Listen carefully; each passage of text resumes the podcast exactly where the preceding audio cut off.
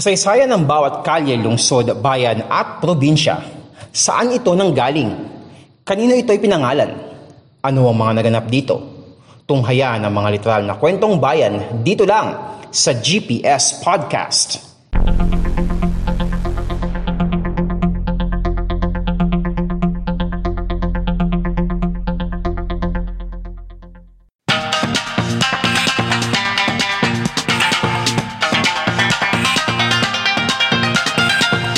What is up mga kapodcast?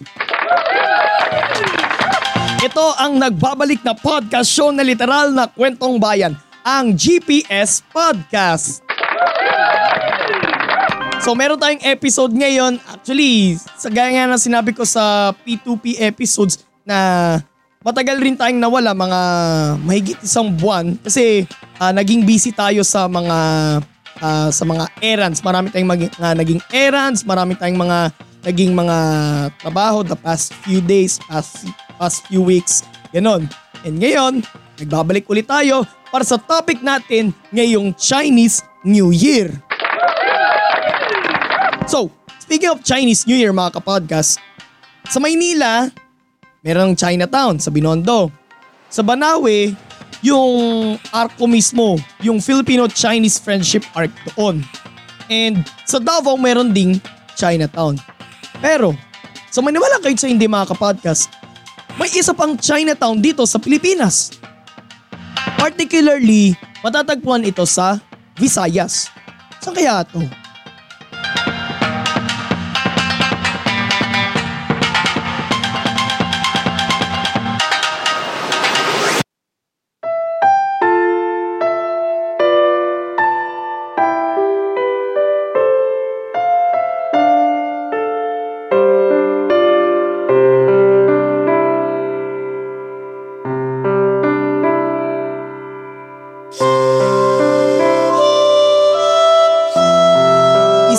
Lungsod ng Iloilo, the City of Love, sa may pinakamaraming populasyon ng mga Filipinong Chinese o Chinoy dito sa Pilipinas na may mahigit labing tatlong libo.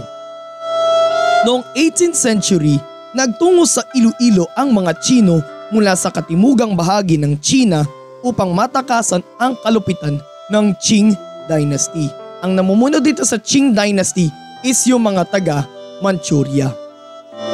Nagtayo sila ng kanilang parian na sa ngayon ay ang Avancenia Street sa distrito ng Molo.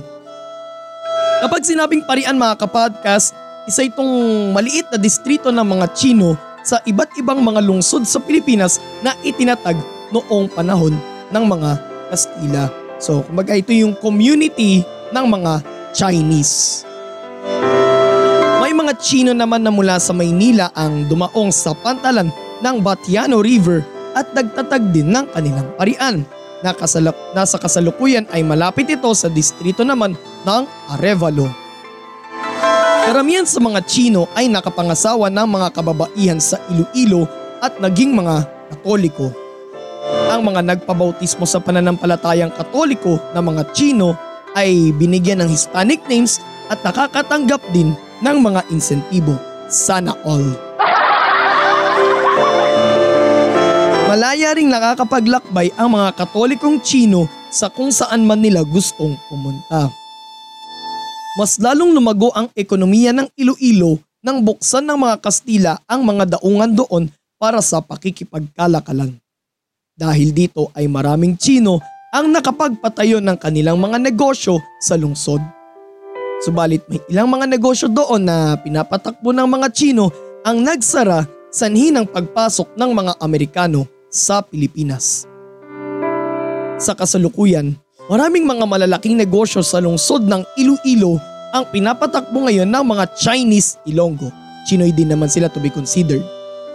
Karamihan dito ay matatagpuan sa tinaguriang Chinese Triangle.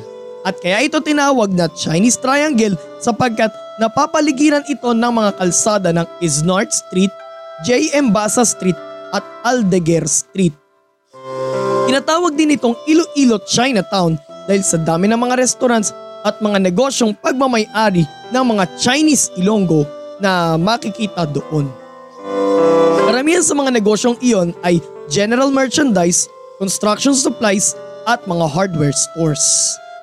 Dito din matatagpuan partikular sa Isnart Street ang Botika China o mas kilala bilang Lamkong Botika. Lamkong Botika. Sa botikang ito na itinayo pa noong 1920s, itinitinda ang mga authentic na Chinese traditional medicine at products. Ito ang pinakamatandang botika sa buong lungsod ng Iloilo.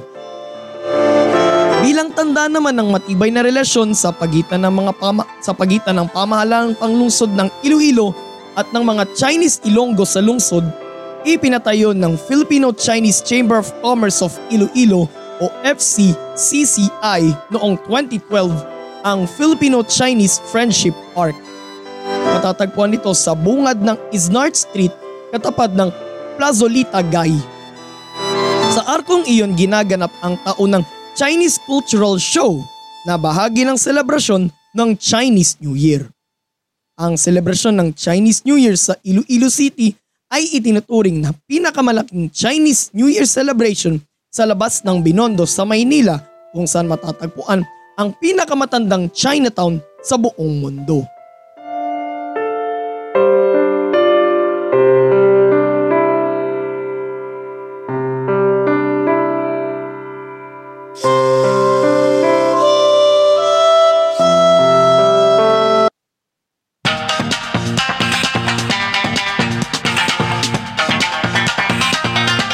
You have it mga kapodcast. Again, Maynila, sa Binondo, may Chinatown. Sa Banawe, meron din yung kahit yung arko lang. And then sa Davao may Chinatown din.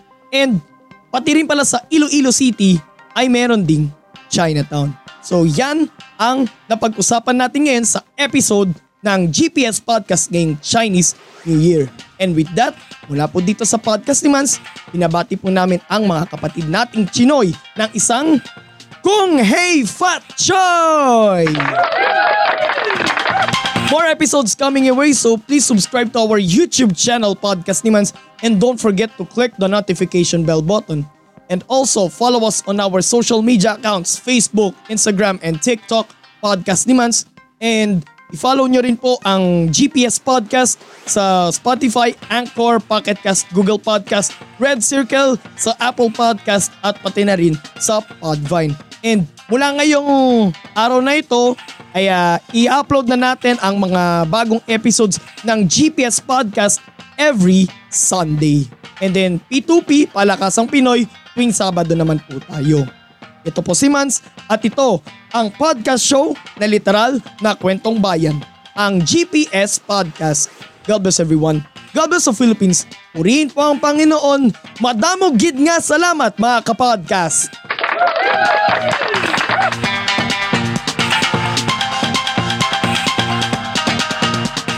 At yan ang isa na namang makabuluhang kwentuhan dito lang sa GPS Podcast.